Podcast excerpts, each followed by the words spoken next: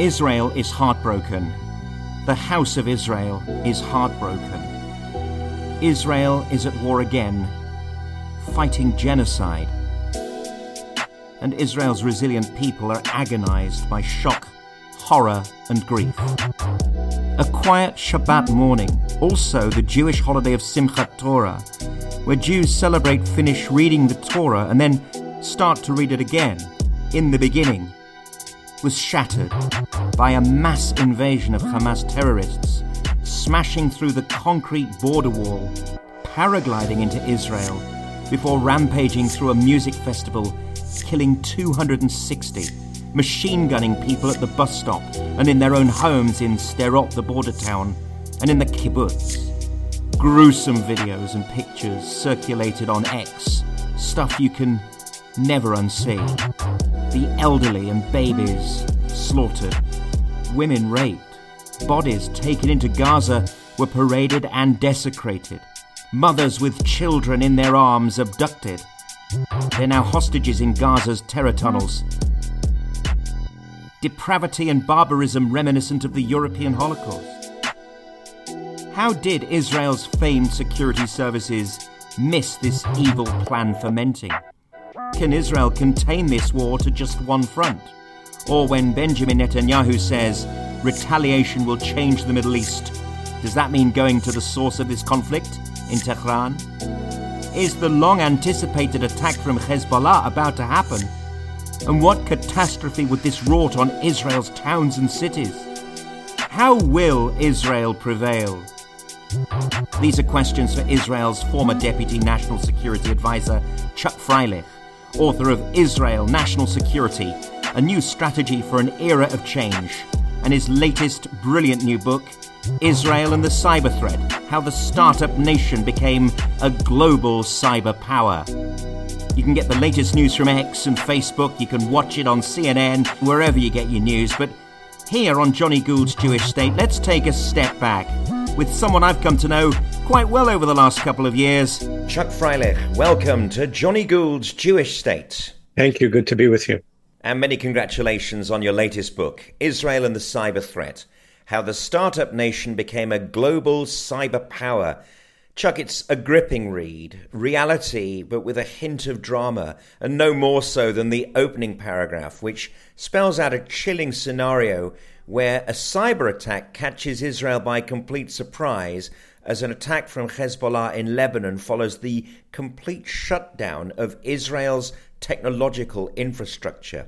Now, that fiction you wrote about was very close to the reality, but of a slightly more conventional attack which took Israel by complete surprise on the Jewish festival of Simchat Torah. The idea that actually warfare, and we've seen this in Russia with Ukraine, and we've seen this since the start of this war, that warfare still looks like it did 100 years ago. It very much is. None of us foresaw this scenario. There were lots of things that were assessed, lots of different scenarios. But as happens with all strategic surprises, the enemy gave a lot of thought to what they should do, and they caught us surprised both in terms of the way things were done, their ability to coordinate a large-scale attack to keep it secret. This was obviously in the planning for at least months. Their ability to execute it very, very well, all very, very surprising. And in many ways, this is the worst day in Israeli history, certainly one of the top few.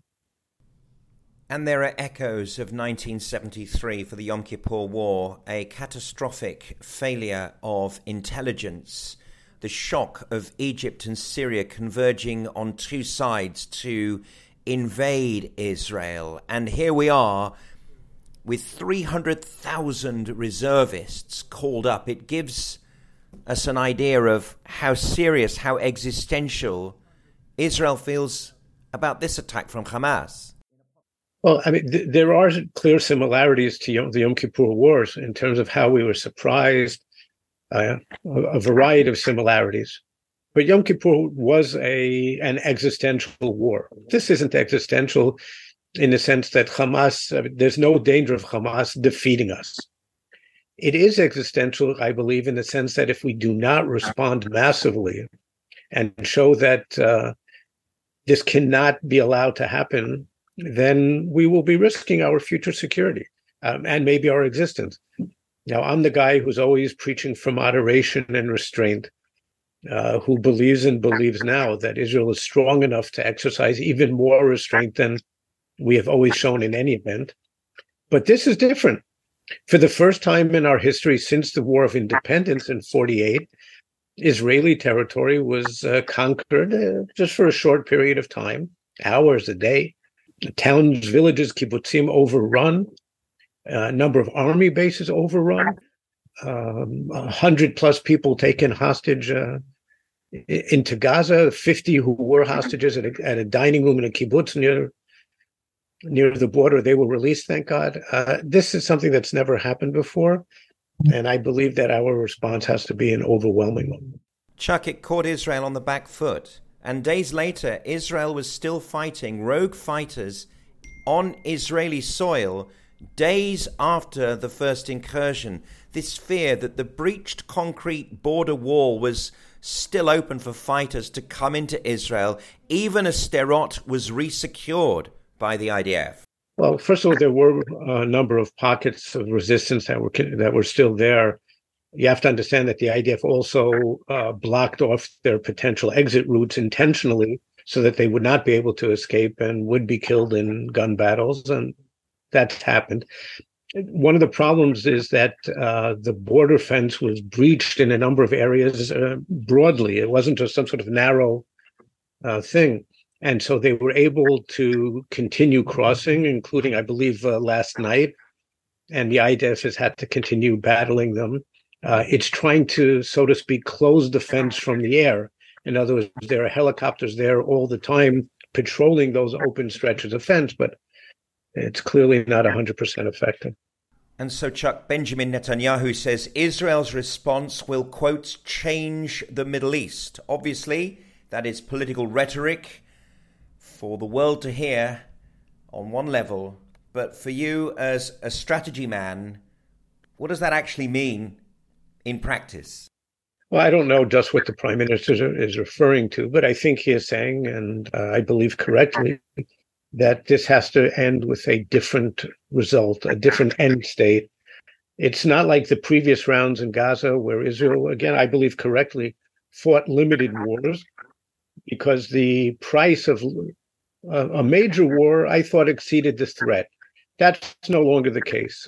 I consider this the equivalent of an existential threat, hopefully to destroy Hamas, certainly as a military force, and maybe even to topple them. And the Prime Minister may be alluding to things even beyond that, because there's certainly a risk of escalation on the part of our adversaries. First and foremost, Hezbollah, that's the biggest threat. And Iran itself, they can hit us from their territory today. They can also hit us from Iraq and Yemen. So there's that whole possibility of escalation on their part. It's not inconceivable that the Prime Minister is thinking in terms of an Israeli-initiated escalation at this point. We didn't want this, we didn't start it, but take advantage of it to do things that go beyond Gaza. Hamas are growing in popularity even in the West Bank, in Judea and Samaria. So if Netanyahu wants to annihilate Hamas in its totality, this may well mean a fight on a further front on the eastern flank.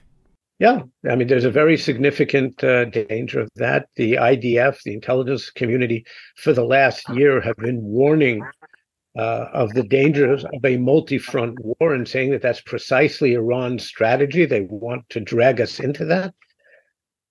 And they may have succeeded.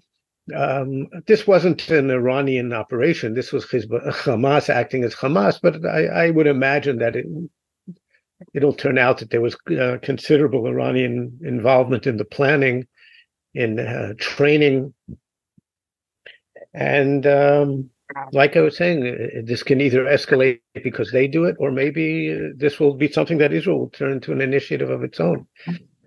It's a big war in any event. People have to expect something in any event that will go on for quite a while, weeks, if not longer. There's also the psychological effect this is having on Israelis. mostly civilians, have been murdered. If we extrapolate those numbers, the impact on the national psyche is like 10 or a dozen 9/11s if you compare the populations of the US and Israel, and not to mention the gruesome, the terrible videos and pictures that have been seen on social media. They clearly planned this for months. I think the specific day that was chosen was for symbolic reasons, 50 years and one day since the Yom Kippur War, again on a Shabbat, on a holiday, as you said. But more substantively, I think that they realized that they had this capability, they built it. It would have happened in any event. A side benefit may be derailing the nearing rapprochement between Israel and Saudi Arabia, the breakthrough with the Saudis. But I think this is mostly about the fact that Hamas and some people in Israel and beyond forgot this. Hamas is a jihadi organization whose raison d'etre is Israel's destruction. And beyond, they have a grander vision. But we thought in recent years that maybe we had succeeded in taming Hamas and that we could buy off their moderation by letting in Qatari aid and allowing, it was now up to 17,000 Gazan workers to work in Israel. And part of that was all, I think that was all part of the strategic surprise, the diversionary tactics that they used to capture so unprepared. So there was a clear failure here of an overall strategy on that. In that sense, there was a failure of the overall strategy that the government has pursued for the last decade plus of trying to, we didn't initiate this, but of maintaining the separation between Gaza and the West Bank. And they created that division themselves, but the Netanyahu governments did what they could to perpetuate that situation. And ignore the PA, weaken the PA, the Palestinian Authority, and strengthen Hamas. So you take those strategic failures, the intelligence failures, and get what we got. Hamas have rival militias inside Gaza. There's Palestinian Islamic Jihad and the Lion's Den, a new splinter group. Chuck, is there any threat to their superiority in the Strip? No, I think they're in pretty much firm control of Gaza. The others act sometimes independently of them, and at times Hamas can exert pressure to get them to fall in line, at times it can't. But they're by far the overwhelming player in Gaza, the de facto government, have been since 2007.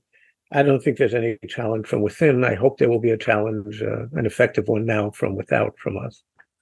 Hamas, of course, is armed by Iran.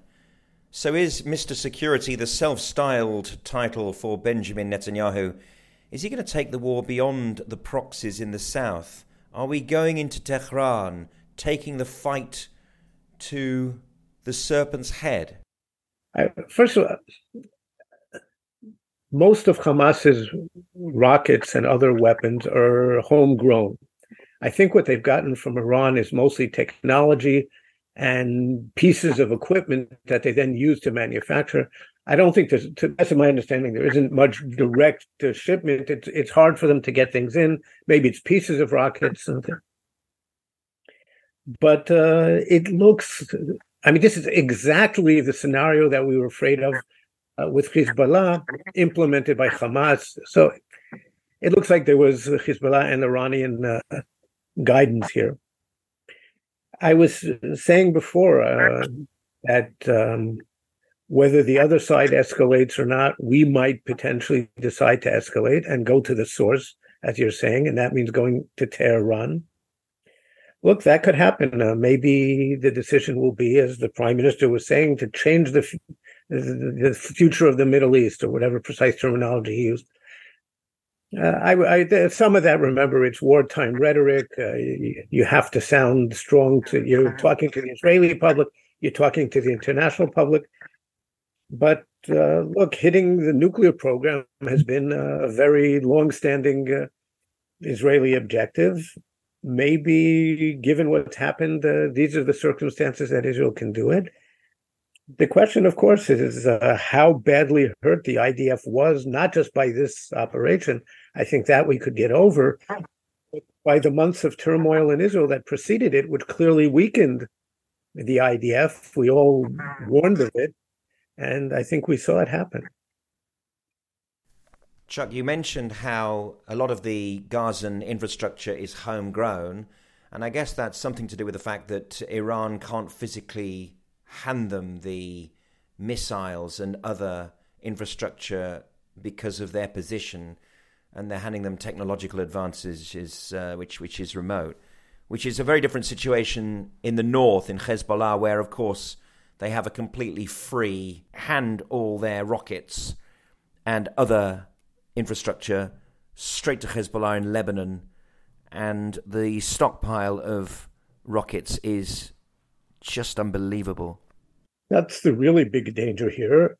Iran built up Hezbollah with a truly mammoth and frightening arsenal, something like 150,000 rockets. That's an unheard of number. There's no military in the world that has that many rockets. I'm not comparing Hezbollah to the U.S. Army or the U.K. Army or whatever, but in one or two areas, such as rockets, anti-aircrafts, some anti-missiles, they've got unprecedented capabilities. And if and when it blows with them, it is going to be very, very difficult. Thousands of homes will be destroyed. Don't know how many people will be killed in these attacks, but you gave an order of magnitude. This is a whole different ballgame, because Hamas and Palestinian Islamic Jihad together were thought to have had about 40,000 rockets before this started. Hezbollah is thought to start with 4 to 5 times what they have. Chuck, what about the hopes for Saudi-Israel normalization? We've been enjoying the increasingly warm rhetoric that has been coming out of Saudi Arabia from Mohammed bin Salman, who has now called off all negotiations with Israel. What are we to read into that? Is the prospect of peace with the Sunni world, with the Arab world, scuppered completely, or is it just put off on this rainy day for the sunny uplands of peace in the future? Well, I think it'll certainly hold it up for a bit. I hope it doesn't derail this. The Saudis have come out with harsh statements. I would have expected something better from them. In the past, they have, in the 2006 war, they placed the blame on Hezbollah, and in the 2008 round with Hamas, again, they placed the blame. So I would have expected them to do it this time. So it reflects Saudi limitations or political constraints. I think it also says something more fundamental about the Arab world as a whole. The Palestinian issue is still a very, very emotional one for them, one that sets off presses all of the buttons in the Arab world, across the Arab world. And this now will at least start as a major military confrontation is not going to improve that. Of course, it'll do exactly the opposite. The question is, can this somehow, all wars should be fought for some sort of diplomatic objective at the end.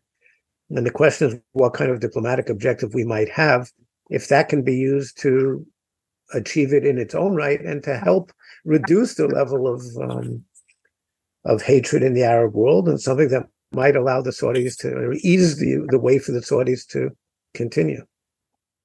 Let's have a positive word about this particular war compared to all the other Israeli-Arab wars that have existed in the past, and that is that we have made peace with a significant portion of the Gulf world. We have a warm peace with the United Arab Emirates, so that we're not entirely at war with the entire Arab world. It must make a difference, right, Chuck? So far, I have only seen one statement out of the UAE, which was a comparatively good one. I don't know what their overall response has been since the war started. I haven't seen any, let's say, outright statement condemning Hamas and supporting Israel. The UAE, of all the countries that have made peace with Israel, was by far the one that was warmest, that came to Israel with open arms, that embraced Israel, and was talking about a really different strategic relationship and economic relationship. And it's now 3 years to the Abraham Accords. In the first year, they really went ahead and were doing everything. Not only signed various agreements between the two governments, but on the ground, really signing business deals, etc. They bought Israeli weapons, including an important air defense system. In the last year or so, there's clearly been a cooling because of things with the Palestinians, because this new government came into office a year ago. And I think it is still a little bit early to say what the impact is going to be now, but it's unlikely that it will be a good one. If we really hit Hamas hard, then I'm sure there will have to be expressions of support from them for Gaza, for the Palestinians. But we'll see how far they go, and if they counterbalance it, maybe with some statements that Israel wants to see. These are war crimes, but this complicates the strategy for a ground offensive. We've never been in a situation like this before, where we had more than in the Yom Kippur War, it wasn't a small number, but nothing like this, and never a large number of civilians and women with infants, grandparents. And that's certainly going to have a big effect on the government and constrain its freedom of action. But Hamas has apparently spread them all over the Gaza Strip. I think that we will have to do what we have to do, and try and do it in such a way that minimizes the dangers to the hostages, but we cannot allow ourselves to be held hostage as a nation by a terrorist organization like Hamas. Chuck, taking this out to the diaspora now, it took just 8 hours for Palestinian flags to be waved on the streets of London in celebration of the savagery of Saturday morning. Another 24 hours for a Jewish business to have its windows smashed, and for a railway bridge in a prominent Jewish area to have Free Palestine daubed right across it. In this interconnected world, every time Israel goes to war, the House of Israel is affected. Yeah, well, I mean, the response that you're talking about, I think, says something about our adversaries, that they can celebrate acts of barbarity, slaughter, that they can commit this to begin with, and then they can celebrate it afterwards. It's, of course, galling for all of us to see it, but it should remind us who we're dealing with. And of course, it's the one house of Israel. We're that rare case where a house which is divided not just once, but many times over, somehow does manage to remain united, in, at least in times of conflict such as this. It's the whole picture is ugly, I'm afraid. What would you compare the events of Simchat Torah's invasion to in previous military conflicts involving Israel? Was it like 1973, the calamitous lack of intelligence of warning? Is it more like 67, the Six-Day War? Or is it perhaps like the War of Independence? Chuck, what is this war mostly like? People have been compared it to the Yom Kippur War. In terms of the number of dead, we've already exceeded the Six-Day War. That number is going to grow significantly. And just by the way, if you want to turn it into 9/11 terms, the U.S. population is almost 40 times Israel's. So let's just round it off and say we'll end up with 1,000. That's already 40,000. 9/11 was under 3,000. So if people want to compare the psychological earthquake, and 9/11, as horrendous as it was a localized attack, or it was New York and Washington, the plane in Pennsylvania. But here it was the sense that that Israel's territory had been invaded and conquered, if briefly.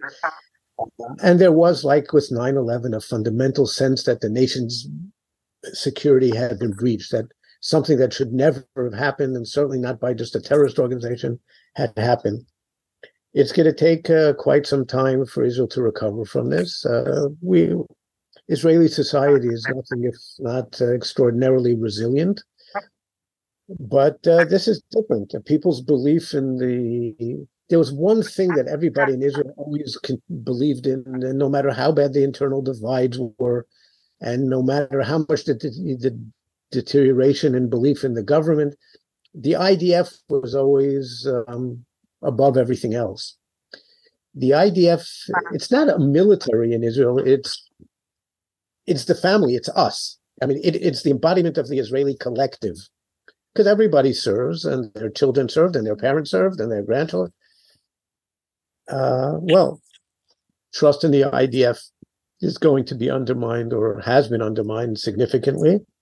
And I think that ending this with anything less than an unequivocal victory will make it much harder to restore the trust. And that's critical for Israel's national security.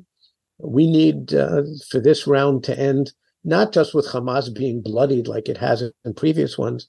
This has to end with a fundamentally different situation. And that's why I was saying before, I think that means that Hamas is toppled, but it's an easy sentence. It's a big statement, because what do you do after we topple it? Who takes over?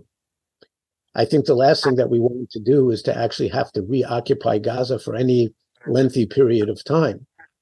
And so if we've toppled Hamas, who else is there? And when I say Hamas, I also mean Palestinian Islamic Jihad in this case. So who else is there? There's some ISIS forces. You need some other responsible body to take over. And the only apparent alternative is the Palestinian Authority. How do you reinstate them following an Israeli conquest, crushing of Hamas? This has to be... Maybe it has to be packaged as an international initiative, an American-led one, maybe a Saudi-led one, and maybe Israel's willingness to withdraw from Gaza and to reinstate Hamas. Maybe that becomes our concession that we're supposed to make to the Palestinians under the trilateral breakthrough idea with Saudi Arabia and U.S. involvement.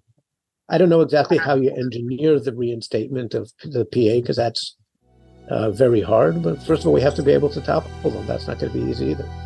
Chuck Freilich, former Deputy Israeli National Security Advisor, author of Israeli National Security: A New Strategy for an Era of Change, and your brand new book, Israel and the Cyber Threat: How the Startup Nation Became a Global Cyber Power. Thank you very much indeed for joining us here on Johnny Gould's Jewish State.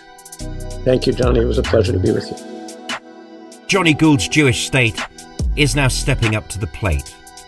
It's time for us as an audio provider to report Israel around the world with consistency and journalistic integrity. But I need your help. A one-off donation is always gratefully received, but a monthly donation really gets our service off the ground. To donate now, go to patreon.com/Johnny Gould or paypal.me/Jonathan L Gould. Those addresses again, patreon.com/Johnny Gould or paypal.me/Jonathan L Gould. Douglas Murray. Israel is a rare country in the West in that it does buck many of the trends. I mean, there isn't a fertility rate problem in Israel, for instance, as there is in most European countries. There is a strong feeling of nationhood and of the depths that the country needs to call upon in order to unite its people. And Hillel Neuer, whose UN Watch keeps check on the excesses and mission creep of the UN human rights in Geneva. The challenges are great. They're not going away.